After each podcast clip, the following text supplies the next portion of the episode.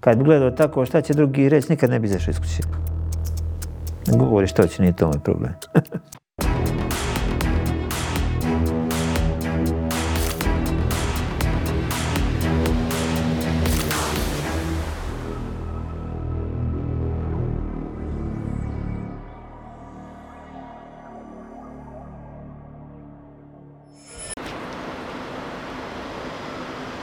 Nekada imam osjećaj, posebno mi to prija smetalo kad sam bio mlađi, kako ljudi te gledaju kroz grad kad prođeš ono, ukrenu glavu, ti kao, kao da si došao s Marisa.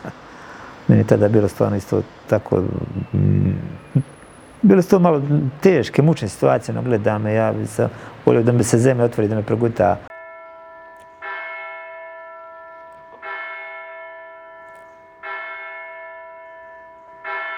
Trebalo je jedan određeni proces, e, proces da prođe.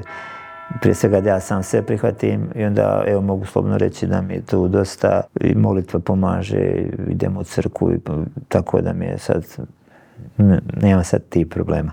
Da, da nema obitelji, naravno to je bilo puno i, uh, teže i, i znam tako neke ljude koji koji nemaju obitelj, znam kako, kako, kako je.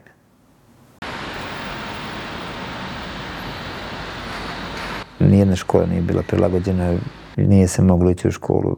Onda sam stjecajem tije okolnosti neki morao polagati vanredno. Nisi mogućnosti evo, ići u školu, ali nisi mogućnosti družiti se sa svojim vršnjacima, biti u kontaktu sa njima, socijalizirati se.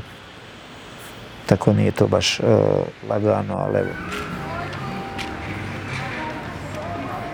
Bitno je da može čovjek izlaziti iz kuće, da nije zatvoren u kući, da može se, ne znam, ići u školu raditi ko šta već u, u, može. To je jako bitno jer čovjek kad je sam u kući, kad, i najzdraviji kad je u kući, kad samo bude u kući, to mislim da nije dobro da udara na glavu, ja ima običaj reći na, na mentalno zdravlje. Baš vam rađe. Ajde, neka vidi. Ne, evo, ajde, ajde neki su ljudi puno socijalizarijaniji, a drugi nisu. Iz razloga, većim dijelom što ne mogu izlaziti iz kuće. Ja imam običaj reći, ne da Bože da nekome želim loše, ali kad bi želio nekome loše, rekao bi samo sjedi u kući i gledaj televiziju. Imaj, imaj sve, jedi, pi, to je stvarno, ne bi to nikome poželio.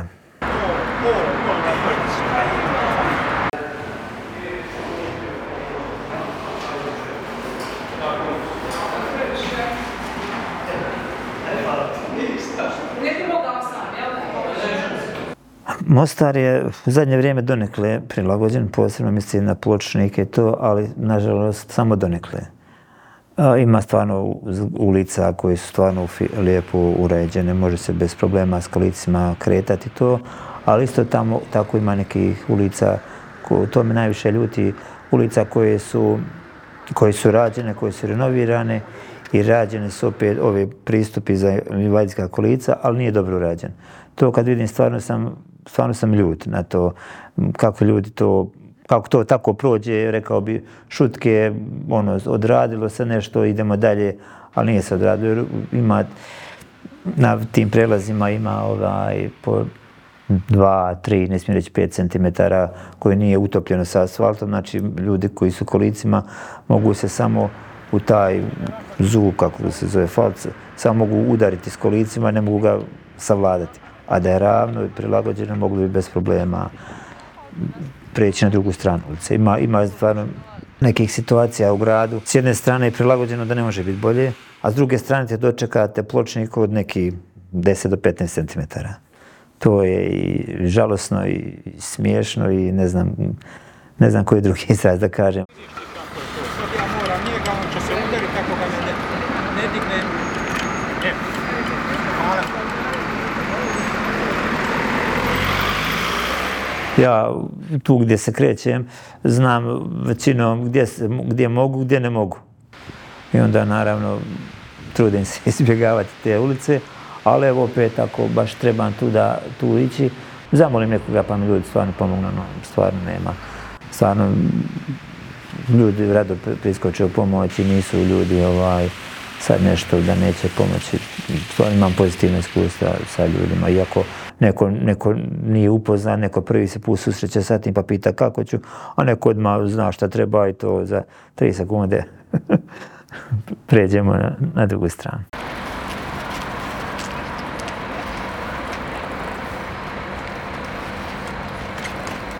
Bilo je čak situacija, ne znam, malo komični.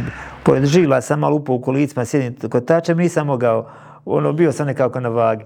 I jedan je čovjek, momak, ne znam sad, nije bitno, prošao pored mene, ništa, ono, ono vidio mene 100%, ništa. A jedna cura iza njega, o, ljuta, sva kipti, meni pomaže, ona ne pita meni treba li pomoć, ona meni pomogla i otišla, još otišla ljuta, tako je bilo i, i komična situacija. Mislim da su manje sredinama još veći problemi.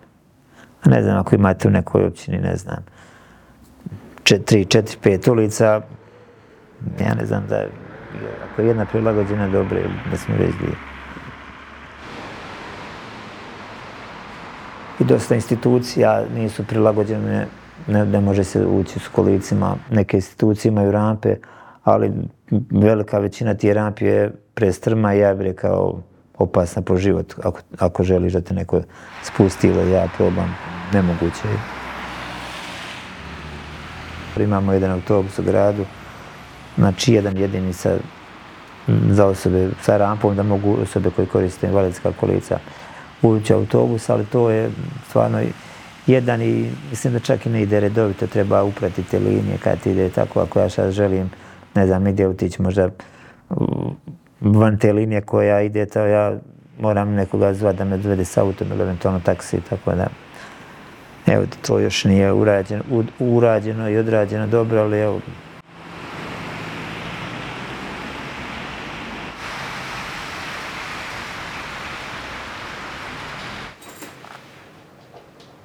Pa jako je teško pronaći posao. Jako malo ljudi s invaliditetom radi u gradu staru.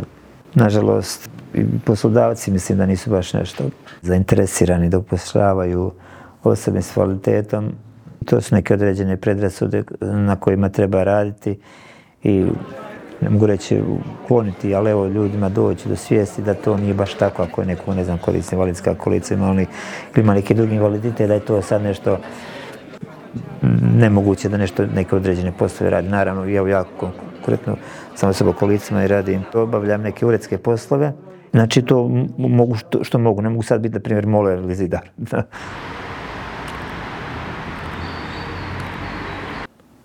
Puno se toga može raditi, ali mislim da ne treba baš previše ni ulaganja, ni fizičkog, ni nekog drugog ulaganja, da, da osoba s invaliditetom bude zadovoljna i sretna.